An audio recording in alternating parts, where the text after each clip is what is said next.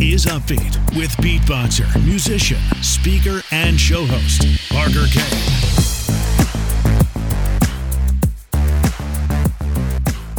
Hey guys, welcome to Upbeat, and thank you very much for being here and for listening in today. If you would, please follow the podcast wherever you're listening to it right now. That is always super appreciated. So thank you for that. Today on the podcast, we've got two phenomenal guests, Kevin Palmieri and Alan Lazarus, hosts of the Hyperconscious podcast peak performance business coaches, speakers, entrepreneurs.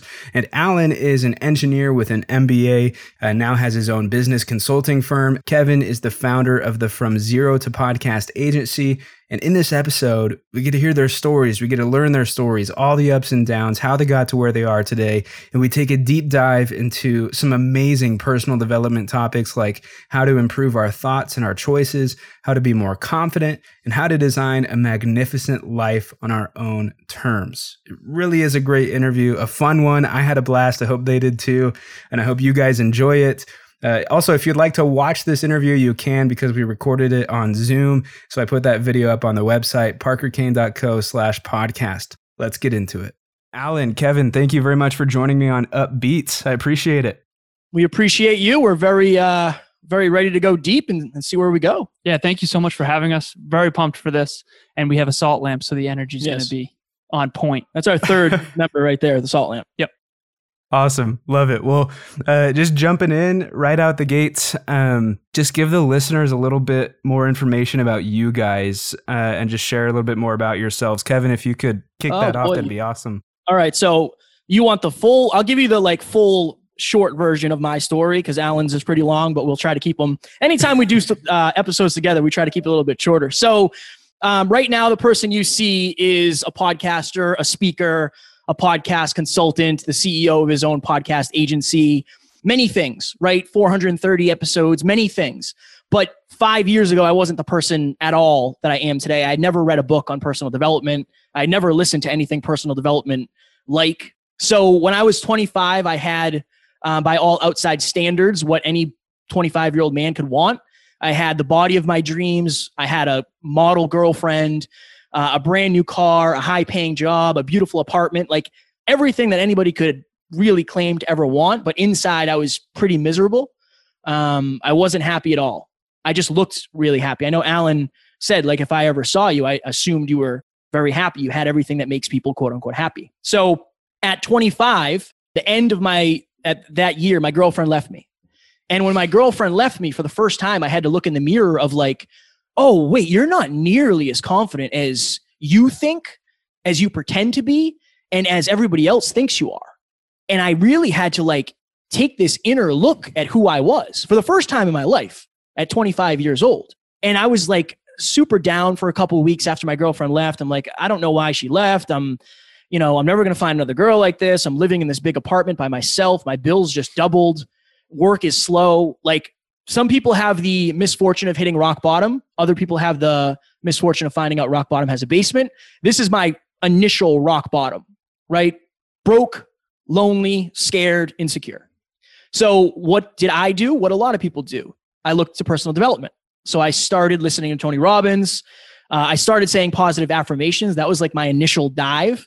So, every night before I went to bed, I would say, You're handsome, you're talented, you're worthy, you're intelligent. And this year, you're going to make the most money you have ever made in your entire life. Unfortunately, I leaned on that last one a little bit too hard. So, 2016 starts off. I get a promotion to the foreman of a construction company. Um, we travel up and down the East Coast, making state and government buildings more energy efficient. Fast forward to the end of that year. I was on the road for 10 out of the 12 months hotel to hotel. And this is not the Ritz. Like, this is the Red Roof Inn with cockroaches crawling under the floor, blood in the shower. Like, we are not staying at nice places. But I'm always on the road. Five days a week, I'm on the road, driving back six hours from New Jersey. Like, that is my life, right? That is my life. But I wanted to make the money, so it didn't matter. I was willing to trade in my happiness for money because I put so much emphasis on that. So we get to the end of the year. I'm sitting at my kitchen table. I open up my final pay stub and I'm thinking, did I do it? Did I make six figures at 26 years old with no college degree faster than any of my friends who were all bragging about how they were, they were going to be balling after college? And I did. I made that money. But in that moment, I realized that nothing changed. I did the same thing I did the year before, where I put so much emphasis on exterior things that I didn't work on myself, right? The positive affirmations stopped, the visualizations stopped, all that stopped. And it was in that moment where I realized that it doesn't matter, you know, the car, the car doesn't matter. What's in your bank account doesn't really matter, right? Like what you did today, what you're doing tomorrow, the house, none of that really matters. What matters is up here. And that's where hyperconscious was born. Most of my life, I'd been living unconsciously. And I, I realized, like, okay, well, what's the opposite of unconscious? It's not conscious, it's hyperconscious. And that's, that's where this came up. So um, this started as a passion for me. I was just kind of interviewing. Alan was the first person I interviewed. It was a horrible interview. Do not go and listen back. Um, but it was just like a passion thing. I didn't want to make it like my job. I just wanted to do it because I loved it. But this that year, 2017, when I started this, it started off like the year prior. I was on the road constantly. And you're a podcaster, you know how hard it is not only to lock down interviews, but to do the post production work. Like doing that from a hotel room was nearly impossible. It was brutal. So I started to really understand that like I didn't want to do what everybody else was doing. I didn't want to do this construction thing. I wanted to like kind of be my own boss and do my own thing. And I like literally would call out of work and you know I was making like a hundred bucks an hour. So me calling out of work was missing eight hundred bucks. I didn't care. Uh, we would leave the job early. Everybody that worked under me on my crew was pissed at me because I was like, guys, we don't have anything to do here. Let's just go. Uh, I was leaving for work later, so I would. I live in Massachusetts, and I was driving to New Jersey. It's a four and a half hour ride. I would sleep in my bed from 10 p.m. to 2 a.m. and then drive four and a half hours straight to the job site, and then work an eight hour day and then go to the gym. And then on Fridays, my day was the opposite. I would work an eight hour day, I'd drive four and a half hours home, and then I'd go to the gym. So like my my weeks were just getting away from me and I couldn't hold a steady relationship. I didn't really spend any time with my friends. Uh, I was just miserable. I was just miserable. And I'll never forget this is the moment, this is my rock bottom basement moment that changed my life forever in the best ways, but also the worst ways. So I'm in a crusty hotel room in New Jersey. Nothing against any New Jerseyans in here. It's a cold winter morning and it's like 5:45 and I'm sitting on the edge of the bed and I'm lacing up my work boots. And I've done this hundreds of times, hundreds of times in different hotel rooms in different states at different times with different people, like hundreds of times. And the best way I can explain it is there's like 10 televisions on in my head, and every single one is on a different station, right? One is screaming, You're stuck here. One is screaming, Your friends are going to judge you if you leave. What is your family going to say? You're never going to be able to find a job making this kind of money again because you don't have a college degree. Like you got lucky to get this, right? Like you're stuck here. And then the loudest one was there's no way you could ever become a successful podcaster. Like doubt has always been my the thing holding me back. Like a lot of people have believed in me, I've never believed in myself. So I closed my eyes and I genuinely felt like in that moment the best thing for me to do would be to take my own life because if I took my life, I took my problems with me. And I texted Alan, Snapchatted Alan actually, and I told him, "Hey man, I'm feeling like really bad. Um, I don't know what's going on. You know, I don't know what to do. I feel like I don't know what to do. I'm stuck." And he said, "Look, man, you've been changing a lot, but your circumstances haven't changed, right? The the outside stuff hasn't changed." And he kind of t- walked me off the ledge, so to speak. And three or four months later, I left my job. I went full time into podcasting, into coaching, into speaking and now we're 430 episodes later and life is completely different. But the reason i tell that story i don't want pity. That's not the goal. I want people to understand that like i did it so you can too. Not well he did that but it must have been like super hard and i can never do that. Was it difficult? Of course. But i never believed i could do it. People around me believed i could do it but i never did. So if you're watching or listening to this like you can do it. Just get around people who believe in you. Because that's like Alan's been pretty much the biggest thing for me because he has undying self belief. So without Alan, I definitely wouldn't be the man I am today. And uh, if you can find an Alan, you're going to be just fine. Mm-hmm. I really appreciate Absolutely. that. Absolutely. My goodness. I'm going to tie you into the story. One thing that I'll say before I jump into my story is literally what when Kevin says like you can do it too. You know, I've known Kev.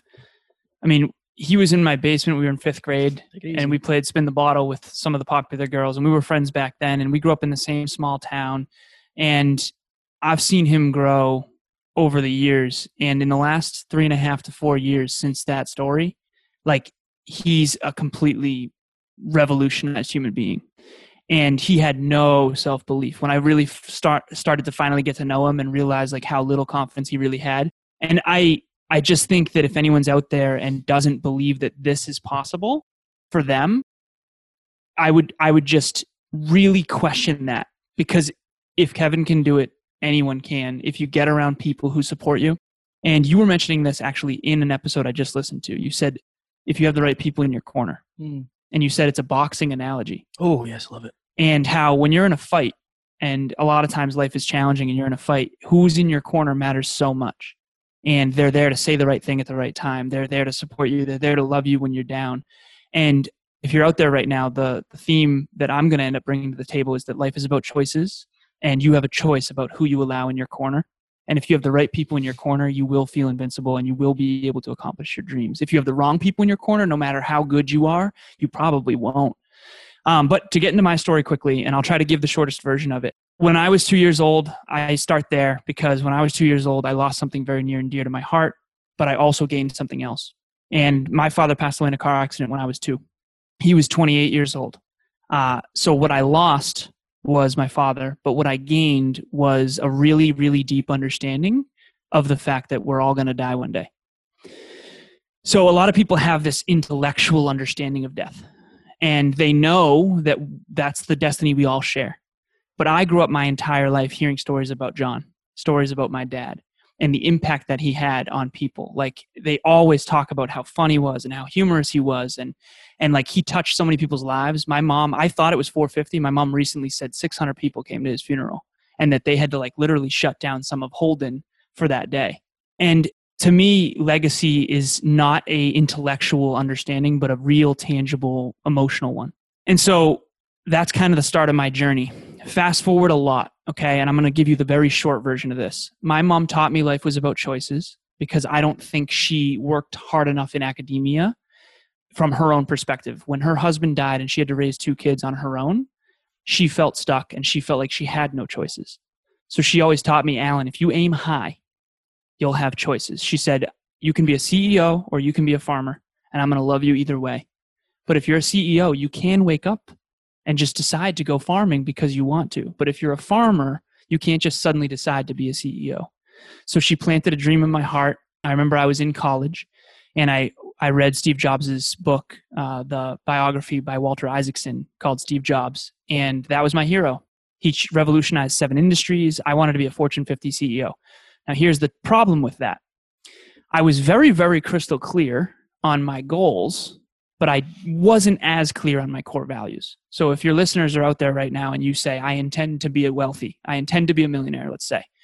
If you're clear on that goal of being a millionaire, that's great. But if you're not clear on your core values, maybe you'll go work for a cigarette company. And so it's not just about the goals, it's about what the goals will make of you to achieve them. And so you got to be more hyper conscious about how you set goals, who, what your core values are, and then what are the beliefs underneath that. But fast forward I'm in corporate America. I graduated from a, a, school called WPI, and I had an engineering degree with an MBA, which was, again, the combination that I thought would get me Fortune 50 CEO. 26 years old. It's 2015 at the time, I believe, really tough winter. I was traveling all over New England for an industrial automation company at the time. I'm up in New Hampshire with my little cousin, and we're going to TGI Fridays. I look down at the GPS, I look up, and I see the brightest lights I'd ever seen big lift kitted truck. And I honestly thought I was going to die in that moment. Like, if you're out there right now and you've ever had a life or death situation, like I legitimately had the thought of this is it. So fortunately, I'm driving a 2004 Volkswagen Passat because I wanted to save a lot of money and get out of all my school debt in one year, which I was able to do. So I bought an old car. This old car was Germanly engineered and it was I used to call it the tank. It was like a steel trap. So fortunately both airbags went off. Me and my little cousin we're both okay. He hurt his knee. I hurt my face. I'm sitting in an armchair later that night, drinking whiskey, questioning everything. Now, reminder my dad passed away when he was 28 in a car accident, and I've seen the pictures of that car. And we took pictures of my car in the junkyard. And so I'm sitting there like, oh my God, that really could have been it for me. And I'm questioning the way I lived. I'm questioning all my choices. Now, here's the thing I was not a bad person. I had very pure intentions. But to be completely honest, I, had I made bad choices. I made bad choices. Um, I drank too much and too often. You know, I tried to be everybody's best friend. I had all my friends from college, all my friends from high school, all my colleagues from Cognex. I was very results driven. And I think I made the mistake of, like Kevin mentioned, chasing external validation at the expense of internal fulfillment. So I now say this quote on stage, and and um, fortunate enough to say this on other shows. You cannot see the stars during the day. They are always there, but sometimes it takes the darkness to see clearly that which you simply could not within the light. When Kevin was in that dark moment, he could see something he never saw before because he was in deep, deep pain, and it was either end it or go change my life. So if you're in emotional pain, that's a guarantee, but what you do with it is a choice. You can either escape into a vice, drugs, alcohol, Netflix, bad habits, or you can develop a virtue, raise the standard. And right now, if you're out there listening, you have a spotless future. I want everyone to really think about that for a second. You have a spotless future. You can start making new choices right now forever, no matter what's happened in the past, no matter what crap you grew up in. You have a spotless future. Life is about choices.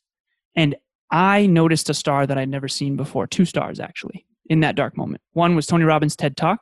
And if you've ever heard it, it's absolutely amazing. I highly recommend it. Favorite TED Talk of all time, in my opinion. I've watched hundreds. His is the best, in my opinion. Number two, Bronnie Ware wrote a book called The Top Five Regrets of the Dying. She worked in hospice for eight years. She thought that her job was to take care of others, but her real job was to listen she heard i wish i wish i wish she was working with the terminally ill fortunately we've been we've had a chance to actually interview bronnie which is awesome yes. um, on the podcast. That was a huge dream come true. I'm a massive fanboy on that episode. But i actually now reverse engineer regret every single day thanks to kevin's suggestion. I have a flashcard in my pocket and i have for the last five years with all five regrets. The number one regret of the dying is i wish i had lived a life true to myself and not what others expected of me. Before this interview, you told me that your listeners most likely desire a life true to themselves and that sometimes their fear might be taking that leap. Uncertainty creates lack of action, which creates lack of results. You have a choice, just like Kevin and I. Don't get to the point where you hate your life so much that you finally leap. You can make that choice now and have the courage to do so. Um, and I guarantee you, you will not regret that. Fire. Thank you, man. Super fire. That's a lot of information from from both of you guys. Thanks for enlightening us with that and sharing with us a bit more about you, but also some really important key lessons and takeaways. We appreciate that. Thank you. Thank you. Yeah, absolutely. I think a lot of the thing about us is we're so similar in a lot of ways, but we're so different. But like, money will not buy you happiness. Like, if you're miserable inside, yeah, sure, it can buy you a nice a nice car, a nice shirt, a nice house. It can buy you all those things, but happiness starts with you. Fulfillment right. starts with you. Like all that starts in inside yourself. Unfortunately, most people have to find out for themselves. But our goal is to make sure that people like they don't like we had way more money than we needed. Right? It doesn't it didn't fix anything. It didn't fix a damn thing. It actually made a lot worse, believe it or not. yeah. Right? So mindset over everything and character over everything. Mm. Definitely. Well, and I, I, would love to really hit on this topic too. It's just been resonating with me in my mind. Um, first pinned in my mind through Kevin's story was just that you and people who are going to see the, the, clips from this, they're going to see like you're a well built dude, like you're strong, you go to the gym. And, and I feel like we in this society right now, maybe this isn't true, maybe this is just my opinion on it, but it's it's hard for tough guys essentially for lack of better words to be soft guys, right? And I feel like that's a big issue and ultimately you went to a point where you had to maybe I guess, start looking into your softer side and looking into things that were not the gym, not the construction job, not the traveling in those in those dirty hotels and stuff. So like what kind of advice do you guys have in regard to tapping into the soft side specifically if you're a male, I guess. This is a shout out to the male listeners like tapping into your to your softer sides and not really being ashamed of that. Mm. I would say first things first, understand why you think you have to be tough.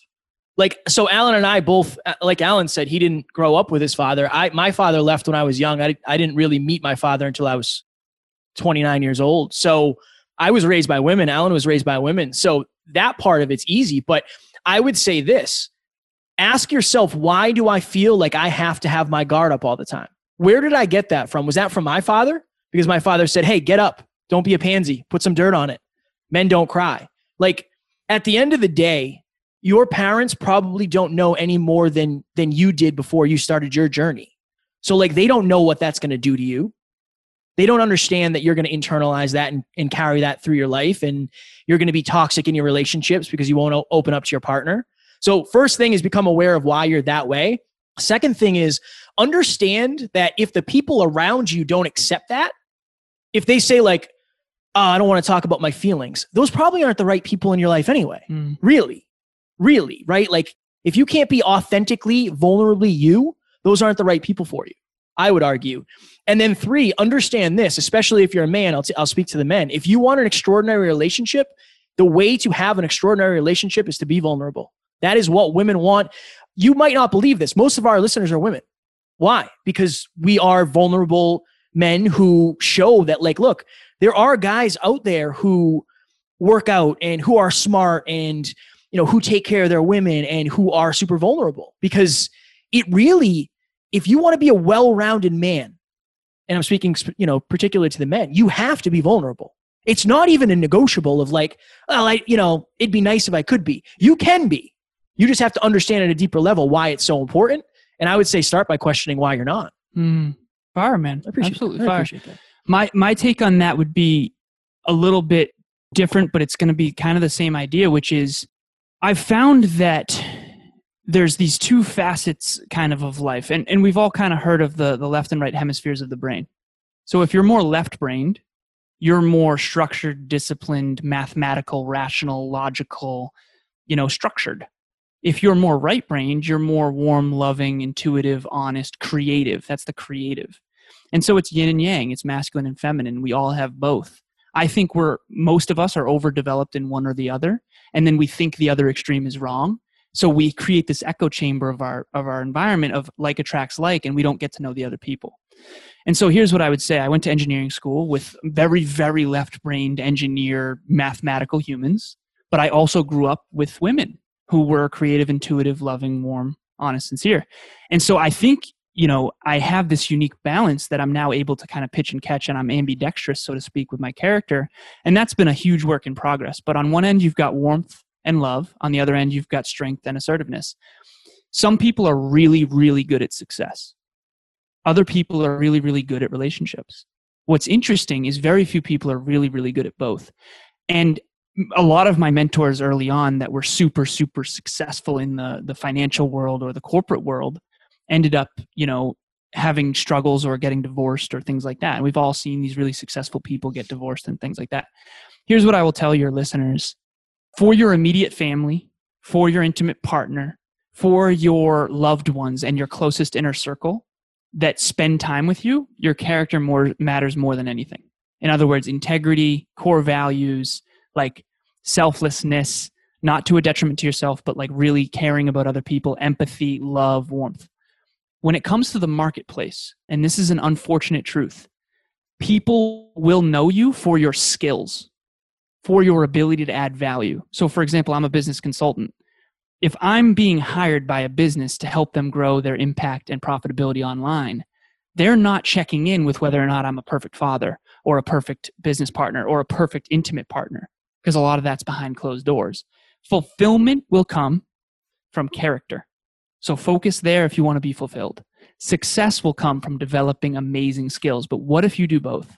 What if you surround yourself with people who are good at righty and lefty? What if you realize finally that no one's right and no one's wrong, and that there's just a right or wrong for you?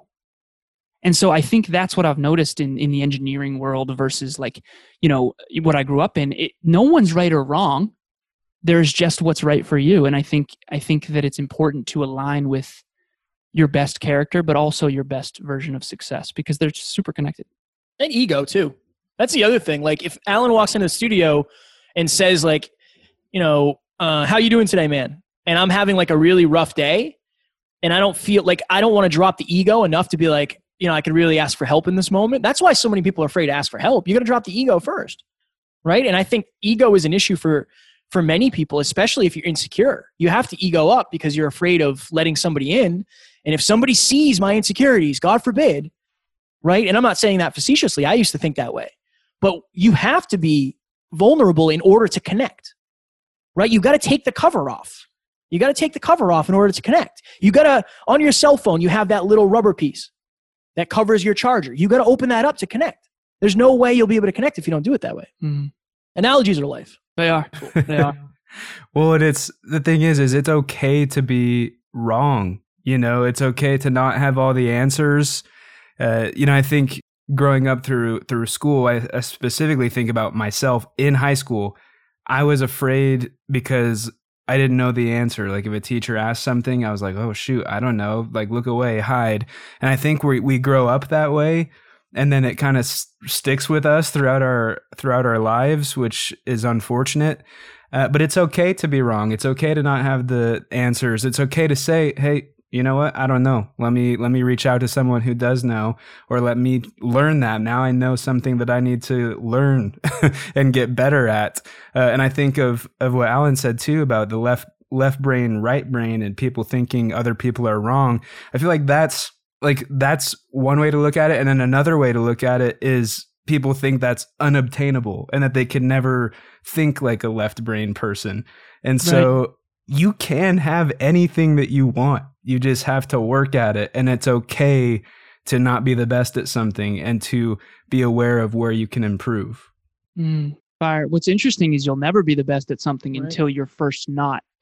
You know, every expert was once a beginner. Uh, the very first episode of this podcast Is brutal. is brutal. In Yeah, it's, fact. it's very hard to listen to. it's on my YouTube if anyone's interested. Don't. Honestly, don't. Don't. Lose all credibility. but that's the thing, right? The journey of a thousand miles begins with a single step, and rather than just some phrase, unfortunately, we're seeing polished products, um, and we're also seeing only the polished version of the polished product. Yeah. So, like Kevin and I today, right? You're you're we're showing up at our best. We're we're cleaned up. We're in the studio. We've got the salt lamp. Like we're still we still got messy lives behind the scenes, right? We're trying to show our best. Um, but I think more importantly, we're trying to better our best. So we're going to do our best here today, but we're also going to review this afterwards and then figure out. I guarantee you, right after this interview, we're going to ask each other what we could have done I was already thinking about it. Yeah. I'm literally going to ask Kev like constructive feedback, and he's going to say, "You should probably answer the damn question, man." See, that's the be- that's got to be the beauty of having a co-host. I've been thinking about that, by the way, trying to find a co-host for Upbeat. it uh, honestly it's it's interesting man because again 400 episode 430 episodes whatever but like we mastermind before our episodes we mastermind after our episodes we've built a business together like we're going to be building another business together. We've spoken together. We've hosted events together. Like Mhm. it's not even just the podcast. It's the in our case the fact that somebody the complete opposite of me complements me so well. Alan is super long term he doesn't care about today. It's like no 20 years down the road. I'm like today though. What about today? Like what do i do now? And we've made a really good team because of that because we bounce ideas off of each other. And my blind spots are his genius zone and my genius zone is probably his oh yeah, his blind spot. For so sure. it's find a ho- a co-host absolutely, but make sure they complement you at the highest level possible. I know I just shrunk the field, but it'll be worth it in the long term. also goals core values beliefs and behaviors need to be in alignment so so picture having the same mission the same goals and similar core values i always look at like a pyramid top of the pyramid is the true north and that's the mission and then core values is the foundation make sure it's someone who's aligned but they have different core competencies. Mm. so kevin was always very humble. He was better at being vulnerable. Um, i think i was better at long-term strategic Uh, thinking. yeah, for sure. and we complement each other be- and we, we call it drive to five. And you know the whole is greater than the sum of its parts. And i think that only when we're aligned and because we're so aligned. Like if he didn't have the goal to be the best man he can be and i didn't also have that goal and we both had this this mission to impact as many people as we possibly can there's no way that it would have been able to work this long term Yeah, True. When I, I want to go back to people obtaining whatever they want to, I got kind of sidetracked there with the with the co-host thing. Sorry about that, but No, no worries. um, you guys you guys say this in your content. I believe it might even I think it's in Alan's bio. Um, but you talk about how you want to help people design a magnificent life on their own terms. I loved that when I when I read it. I was like, "Oh my gosh, that's awesome!" Uh, I feel like more than ever that's something that people need to be thinking about because I feel more than ever people are doubtful and divided and scared and worried, and they think that they can't design their own lives. So it's hugely important. So, what are some first steps? Like, what can we do to start designing our own lives on our own terms? I'll let you start. Your quote. I think the first thing would be understanding your your value to the marketplace. So we said money doesn't buy happiness. It doesn't, but it does buy choices. If you don't have enough cash flow, you can't live where you want to live. You know, you can't drive what you want to drive. A well-designed life will require three things in my opinion. One is mastery of your own skills that the marketplace desperately needs. Number 2 is a way to consistently and sustainably impact a lot of people with that mastery, with those skills. And then number 3 is cash flow, money, currency. And so you get paid in proportion to these three things. Number one, how good you are at what you do, how needed is what you do, and then how difficult would it be to replace you. So we were talking earlier in the studio about um, your podcast agency does teaser clips for all your clients. And there's actually a business out there that charges, I think, twelve hundred dollars a month or something to mm-hmm. get uh, what is it, thirty five of them per month, something like that. Yeah. Okay, so that's very needed in the marketplace. So if you're out there right now and you want to design a magnificent life, my shorthand answer from this moment forward is going to be this you need to get really good at something that the world desperately needs. If I just ran a marathon in the desert and you sell water, I need you to survive. If I live on a lake, I'm sorry, I don't need you. Right? We hire Eminem to rap for a hundred grand in an evening with a full stadium. We don't hire him to talk about business consulting. So you have to understand what, what is your acorn of a skill set that you can bring to the marketplace that the world desperately needs. And once you master that and design your life around it, as long as you can work on your character and and the rest of your life, you'll you'll be much better off. I would say check in with with what you actually want. So I had a mindset client a couple years ago who's crushing it now. He just bought his like fourth house during COVID, like and flipped it crazy. Shout but, out to Devasio. Shout out to Devasio. But when him and I met, he's like, "Yeah, man, I want to be an orthodontist." And I was like, dude, that's fire. Like, that's an awesome job. Tell me about it. Well, I want to help people. Like, people's smiles mean so much to them. I want to give them that. Fire, man. I love it. What motivates you? Is it money? Is it this? Is it this? He's like, movement and freedom. I want to be able to like kind of do what I want when I want. I said, okay, I don't want to rain on your parade here, but orthodontist, like you're gonna have to go to school for like six years, and then you're gonna have to probably work under somebody in a concrete building. You can't really do that virtually. And if you want your own practice, you're going to have to grind your face off for X amount of years to get that thing up. And he's like, "Oh, wow, I don't know if I want to do that. Like I want I want to be able to travel. I want to be able to do certain things." That changed the that changed the journey of his life. Like he learned in that moment that you know what, maybe I don't want to do this. And he went all in on real estate. And now he's crushing it. So I would say like if and I know it's a tough thing to say, but if money didn't exist, don't pretend that you're a millionaire. That don't do that. If money wasn't a thing, what would you do when you woke up tomorrow? And then I would pair that with this quote that I live by. Your reality becomes the parts of your imagination you hold on to the longest. Everybody ended up where they ended up because they believed that's as far as they could go. The people that make it all the way just believe they can get there. So I would say all that stuff I just said. I would say that. and then I would say probably hire a coach somebody that's going to believe in you. Because if you don't believe in yourself naturally, your imagination is not going to allow you to shoot for the stars. Mm. It's going to shoot for like what you can see. Like, yeah, it looks pretty good over there. I'll take that. So I would say that get some, get a mentor, get some guidance in your life. Which, by the way, we know all three of us know David Meltzer. You guys more yes. so than, than I David do. Meltzer. Yeah. But when you were saying when you were saying that, I was just thinking of him. Like he is somebody who is quote unquote made it right? But he never shuts off. He never stops dreaming. He keeps going and he wants to impact like a billion people and he's just never going to stop. And I think for a lot of people, they just think they're going to get to a destination and stop. and that's not how it should be necessarily. Right. Well, I think uh, one thing I would say about that is I remember when I was 22, and Kevin's heard me tell this story before. I drove to LA. So from Boston to LA. And I tell people, everyone says it's about the journey. And I do agree with that. But driving from Boston to Worcester, which is an hour away, is very different journey than driving from Boston to Los Angeles. yes, it, life is about the journey and there is no port. There is no end. There is no finish line necessarily other than, you know, death. But the destination, aka destiny that you choose in advance is going to change everything you do and don't do, everything you think and don't think, everything you say and don't say, everything you believe and don't believe. Like if you have no goals, you don't have to get rid of limiting beliefs. If you have no goals, you don't have to get better. And so I think people have this aversion. Some people do. They have an aversion to setting goals. Like, I don't really want to have to do this, this, and this. It's like, well, I think you're missing the point of a goal. A goal, we did an episode one time on the seven reasons to set a goal. And the least important reason was actually to get the goal. The seventh least important reason was to get the goal. The fears you must face, the people you must meet, the things you must learn, the people you must help. I was on a coaching call not long ago. I said, I'm going to help you help a shitload more people, pardon my French, and make a ton more money.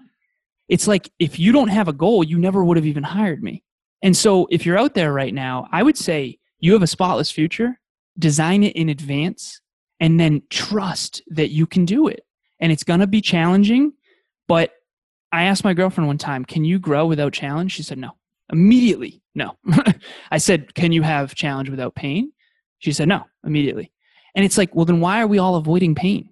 when the only way to grow is to have some discomfort you know life starts outside your comfort zone like this has been so oh, challenging Oh, the entrepreneurial journey i'm going to ask kevin real quick the entrepreneurial journey of starting this business has been the hardest the most difficult thing I've ever done in my life. right Ever. and it keeps getting more challenging Yeah. we just keep getting better when you get better you get more fulfilled and honestly i think that's more of what life's about because we're helping so many people at a level we never would have been able to if it wasn't for us setting that goal you know out of the get I, I do calls with podcasters, like early podcasters, and one of the things that happens so often, hey Kev, I'm five episodes in.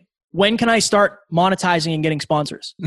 when you're good enough where people listen to you. Like, but so many people are like looking for an out before they even get in. Right? Like if you want to be in shape because it's beach season, you probably won't be because it it takes like five years to get in the shape that you want to get in for beach season. right And it's like that with almost it's like that with almost everything. And I think that if you stack the goals. So when we started this podcast, there was not even a talk of money.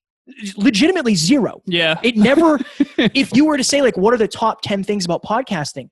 I bet you money would be the last one. Like genuinely camaraderie, the lit like the ultimate level of contribution. People are listening to our show right now. So we just doubled our time.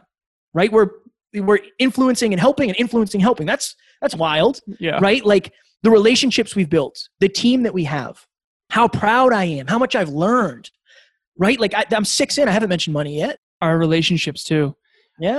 uh, we have beautiful girlfriends who actually just came on our last mastermind to talk about our relationship systems to our listeners that was a dream come true Right. i told kev that was actually most of the things that manifest are visions that i had at some point some things are even greater than i ever imagined. Like i never imagined having a girlfriend come on to give a relationship training Right, with right. kevin's girlfriend. It was like oh my god this is a dream i didn't even know was possible like i mean i knew it was possible maybe but i never even thought about it in advance. So for me i could tear up just thinking about it. Like the byproducts of your goals are going to be better than the goals.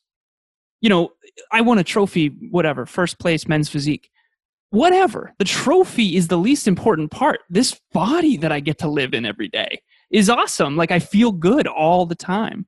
And so i again you know just to, for your listeners it's like take the leap and set a big goal that that really inspires you. It really is like you know what? What would that be like? Like it, it gets your heart involved. Uh, we talk about y power and a lot of other things but if you don't have clear clear crystal crystal clear wow. Wow. crystal clear one of my goals is to be a fire speaker. I'm still working on that one. Um, crystal clear goals you're gonna you're gonna wake up and wing it. Uh, arnold schwarzenegger talks about this. He says you can have the best ship best captain in the world. If he or she doesn't know where to go you're just gonna drift around. And by the way all the things you can drift around in today are very unsavory okay? Like there's a lot of really quick you know pleasure seeking things at, at our palm of our hands if you don't have your own true north you are going to drift around and where you're drifting is not going to be savory um, and i'm you know guilty of that just like anyone else but Savory. The other thing too, quick analogy. I, I know Alan and I are just throwing back and forth. I'm sure you have some questions. Um, it's almost like this: if you've never seen Avatar, you have no idea what to expect in Avatar 2. You couldn't even imagine what the movie is like because you didn't see the first version. That's what this is like. I'm sure that's what your journey's been like. I can't explain to somebody what it's like where we're at because there's been so many things that I didn't even know were possible. So if you're shooting for a goal, you almost can't know what to expect. And that's a good thing. If you can know what to expect, you probably have to shoot a little bit bigger, honestly. Right. I'll shut up now. That was fire. It's a good analogy. Avatar, I haven't even seen the full movie, so I'm jeffing by, by saying it. That's why it's a good example. He doesn't know what Avatar 2 is going to be.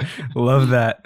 Uh, well, and you guys kind of answered a question that I definitely had, which was, you know, things are largely driven by choice and by the power of our thoughts and like the things that we're constantly thinking about.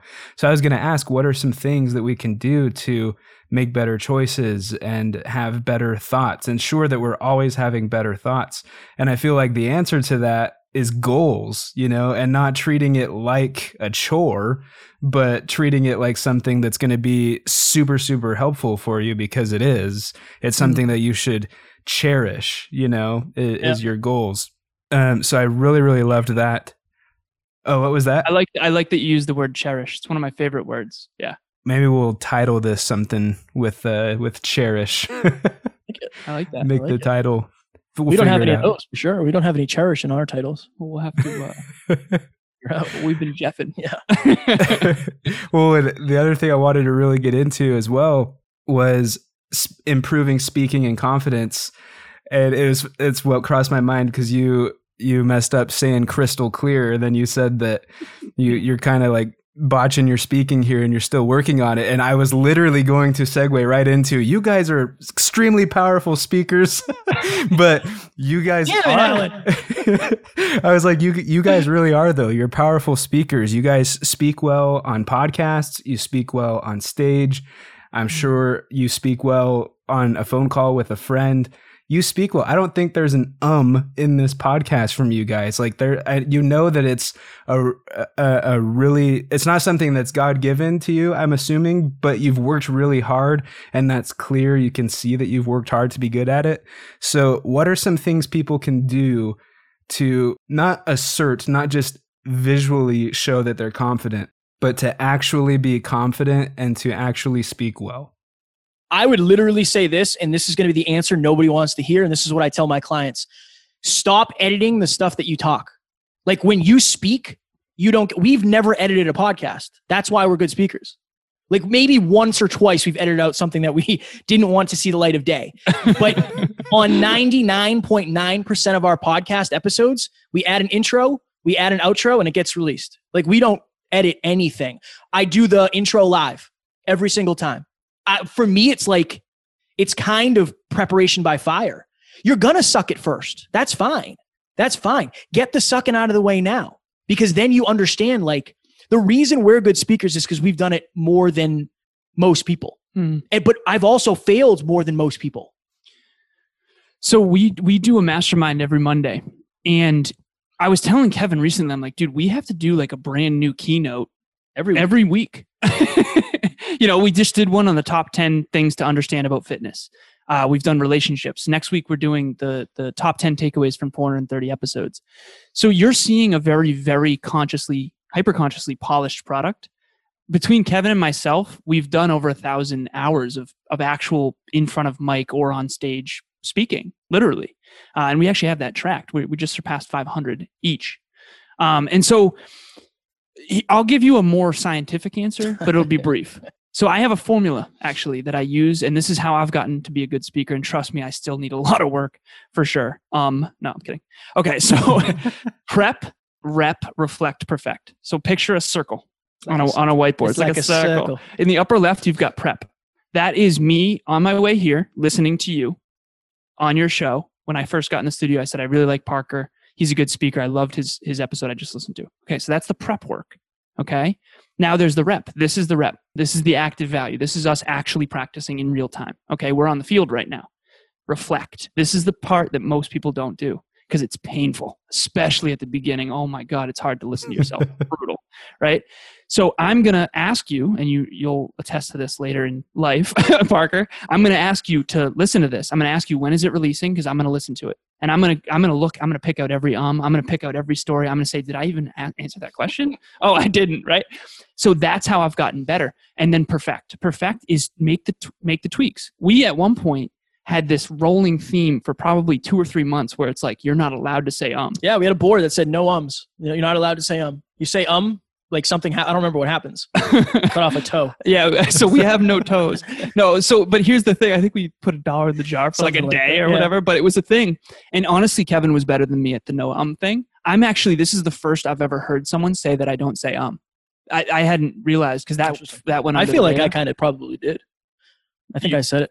You knew that we don't say um. No, Anymore? no, no, I think I said um. Oh, Yeah. I think I probably did too, but I appreciate that. So, for your listeners, this is if you play basketball for 10 years, you're going to crush me. Y- You know what I mean? You can come hungover, I'm not saying you should, and still destroy me. That everyone does their best, not everyone betters their best. That process is how you better your best. Right now, Kevin and I are doing our absolute best on this show right now. What most people don't do is the second part, which is bettering your best so that every rep is better. And if it's overall confidence, Parker, I would say this. Start start measuring your wins. Stop looking at only the losses. Oh, I should have done this. I would have done this. What did you do well? If you really want to become confident, you have to start giving yourself credit and you have to understand where you're actually competent. So, if I was to shoot a bow and arrow right now, I'm not very confident that I'm capable of hitting the bullseye. Why? I'm not competent. Okay? But if you bring a punching bag here and say, I want you to throw a left high kick, switch kick, boom, that's my jam. I can do that. Confident as hell. Right? But that's only because I've practiced that for so long. Understand that if you've never done something, you're probably not going to be that confident. And if you are, you might want to check yourself because you might just be egoing up to do the, the task. But I would say, honestly, confidence comes through evidence. Start looking at the right evidence. Stop looking at the stuff that's going to hold you back. That made a big difference for me. Hmm. Really, really love that. Um, and I know we're getting short on time here a little bit, but I definitely want to cover that brought me into something else too that I definitely want to get on the podcast. I think Alan, I don't know if you still do or if this was a used to thing. Uh, you had a podcast called Conversations Change Lives. Is That was that was a, a R.I.P.. used- Yeah, that, that was a used to thing. okay, but still that that phrase it was coming to mind as you guys were were sharing that insight. You perfect and you get better and and you work on being more confident and being a better speaker. You could practice that by having everyday conversations. You Oh, yeah. know, you could practice that by communicating with people and just trying to have more of a human connection and i think that message alone is really helpful for these these crazy 2020 days that we're living in too just being able to have the hard conversations with people and able to talk with people in in whatever topic and just make sure that you're trying to improve the way just the the eloquency of the way you're speaking it doesn't have to be necessarily the topic but just work on not saying the ums when you're talking to people you know Right. And it comes down to a lack of fear as well, because the reason you're saying um is because you're afraid of the white space. Which is actually the most powerful Exactly. if you time it right. I remember one time I heard a speaker with Kevin, and I won't name any names. I was like, his pauses are fire. And we found out later, I asked this person, and he's like, yeah, I just couldn't think of what to say next. you know, it's like he ended up being a better speaker because his mind wasn't working quite as quick as, as mine might. But I think if you, but again, that comes from confidence. Right now, this white space is because we've done it so many times. I can have a nice long pause so people listen in. There's there's nuances that your subconscious will pick up on through the reps. You got to get the reps in. We're we're four and a half years into this journey. We were terrible. Yeah. we, we were we were terrible. Look at Joe Rogan's first episode. It's terrible. It's genuinely awful. Yeah. You know, and now he's the most successful podcaster in the history of the world. Like everybody starts somewhere. So uh, the key is to keep going. I would say this too. If you want to become a better speaker, stop sending text messages and start sending audio messages. That's something we haven't even calculated. Right? The coaching calls too, like Right. my coaching calls are all FaceTime because I want to see the person I'm talking to and I want to be able to communicate not only with my voice audibly, but I want to be able to do it with body language. So that's another thing. Every time I have the opportunity to send an audio message, I do it. Every follower I get, I send a video. Hey, Parker, thank you so much for the follow. I appreciate you, man. Please let me know if there's anything I can do to help you in your journey. I've said that hundreds of times, right? So it's just, it's just practicing the art more and more and more and more. Absolutely love that. Well, thanks for being on Upbeat. I do have this other segment I want to get to real quick uh, for sharing on social media, but real quick too, what's next for you guys? What's next for Alan and Kevin? Uh, what kind of dreams and goals do you still have, and, and where are you headed, and what can we look forward to keeping up with? Uh, we want to have the most successful podcast in the world in terms of personal development, not just for a life of freedom for Alan and myself, but to prove to countless others that they can have whatever life that they are willing to work for. Keyword being work for. Mm. Um, I'm going to grow my podcast agency. I want to have many, many clients who I serve, continue speaking, continue podcasting, continue doing the gym thing. A lot of the same, but exponential. Yeah, I'll answer this question with a, a quick story. So, my girlfriend's little sister asked me a question recently. We were all making dinner and getting set up. We we're going to watch a movie. And she said, uh, if you won the lottery, let's say you won $30 million, what would you do with that money? And it was interesting because I thought about it for a second, right? I paused. And I said, honestly, Ella, I would do exactly what I'm doing right now, but a much more amplified version of it. And if I'm also honest with myself, I would start my charity and be more philanthropic now. And she later on that night said, That's the best answer I've ever heard. Normally people go to the boats or the cars or the, you know, all that nonsense. And that's all fun too right? But if that's the reason why you're playing, I, I would argue that you need to check in with something more emotional. And so when you say what's next, more of this in a way exponential way. Um, and I'm very, very excited. And also, I'm starting my own business consulting firm that's brand new. Well, I guess not brand new. I've been doing it for about a year, and mostly helping heart-driven business owners manage their teams, get everyone rowing in the right direction, but also creating an environment and a culture that focuses on fulfillment just as much as success. So that's my jam. Uh, Kevin's got his own podcast agency. I've got my own consulting firm, and then we've got the Hyperconscious podcast, which feeds both of those. And so that's where we're headed. And um, yeah, yeah, awesome, love it. Well, let's get into the upbeat seat, is what I call this. Uh, it's it's where is where you just put the put the experts in in a different seat for a little bit and just ask some fun questions and stuff like that. So, uh, and I've never done it with two people at the same time like this. So it'll be interesting hearing both of your answers. But what makes you guys upbeat? This man, being able to serve, being able to contribute, and doing something that I love that I'm very confident doing now that at one point I didn't think I could do. Every time I get in front of this, I'm living my dreams. I would say seeing other people succeed beyond what they thought was possible. It's a thing. Um, I love to provide a stage or an opportunity for someone where they can taste what life could be like if they really were to lean into their own unique version of grace, uh, greatness. Growing and developing leaders. It's my favorite thing ever. Who is your number one influence or inspiration? Number one influence would have to be Alan. Not, not my number one inspiration, though. uh, my number one inspiration is probably my girlfriend. When if I'm if I'm struggling, I check in with that because uh, she believes in me un, undying, like belief in me, and that just when when times get hard, I go there, and that's that just keeps me going. I will not fail at this because of her. So my answer would have been different in the past, and this is the first time I've been asked this since uh, being with Emilia. So I met her ten months ago. She is single-handedly the most inspiring person I've ever met in my life. It's unbelievable, like how good of a human being she aspires to be. And of course, she makes mistakes like other people, but like nobody sees behind the scenes how hard she works to be a good person. It's unreal. And I, I remember telling her this, like even if I wasn't your boyfriend, wasn't the love of your life, wasn't your future husband, like I would still be blown away. I would still be inspired. Like you would be a hero of mine even if I wasn't your man. And so that that's my answer in terms of who's the most inspiring person uh, for sure. And what music do you guys listen to to stay upbeat and motivated? So this is going to be a change up, okay? Sometimes I like sad acoustic music to get into my feels, but I also Eminem, uh, any any like really good rapper. We were listening to um, Josie's on a vacation far away. You know that Coming song? in to talk it we were listening over. to that before. That's like our pregame. Uh, Counting Crows is our pregame. So anything, man. Anything, anything in the moment that feels good. so if you go to my Spotify, there's this playlist called Alan's Greatest Melancholy. I do. I like, uh, for me, movies and music bring me into my emotions. I tend to be a very uh, mentally, intellectually stimulated guy. And for me, I need to get back in my heart um, and my soul. And Answer so mu- the damn question. What kind of music do you like? slow, any music that brings me back into my heart. Yeah. and any movies that do that as well. Do you guys have any funny or unusual uh, talents or party tricks or anything like that? Interesting. I used to be able to do the worm. I used to do that a lot, but it hurts after a while. Unusual party tricks. I would say I'm really good at yard games and Beirut. like really good. like too good. Work too hard on that. What's your favorite word? Savage. Legacy. Very interesting, different answers. That's awesome.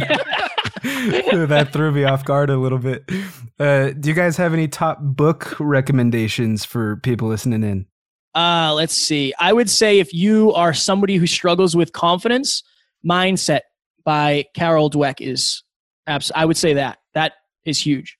I know what Alan's to say. Yeah. So uh, imagine you're across the table from me and you you had the audacity to say, Alan, what what's one thing I can do to be the most successful version of myself? I would literally take the book The Compound Effect by Darren Hardy and I would just slide it across the table and I would say, honestly, that's all you need.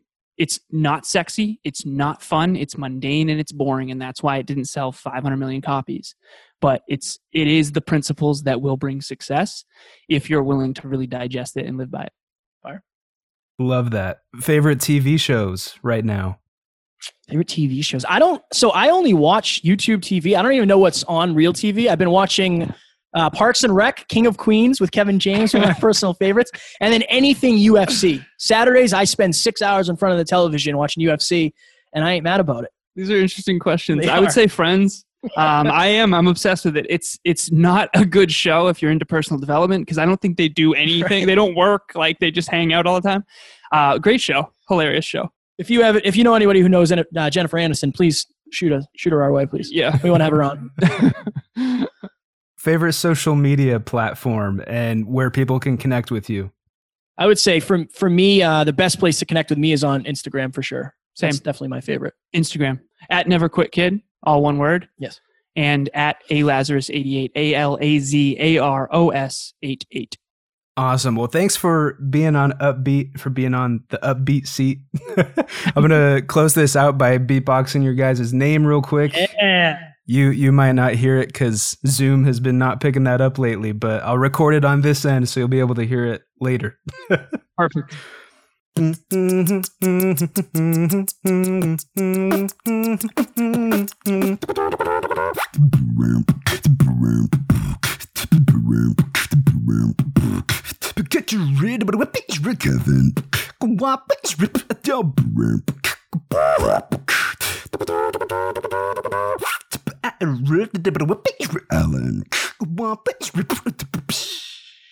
Fire! That's awesome. I feel like we got a longer one because there's two of us. Respect. Respect. That was awesome. That We was could hear most of it. We could hear most of it. So there you have it, my interview with the Hyperconscious podcast host Kevin Palmieri and Alan Lazarus. Kevin and Alan, thank you again for joining me on Upbeat. And to everyone listening, thank you for listening and for being here. We'd love to connect with you. All three of us would. You can find all of our social media links and stuff like that on our websites, thehyperconsciouspodcast.com and parkerkane.co. If you enjoyed the episode or got value from this episode, share it with a friend. And please leave an upbeat review. I'd appreciate it, guys. Thank you. You're the best. I'll see you next week. This is Upbeat with beatboxer, musician, speaker, and show host, Parker K.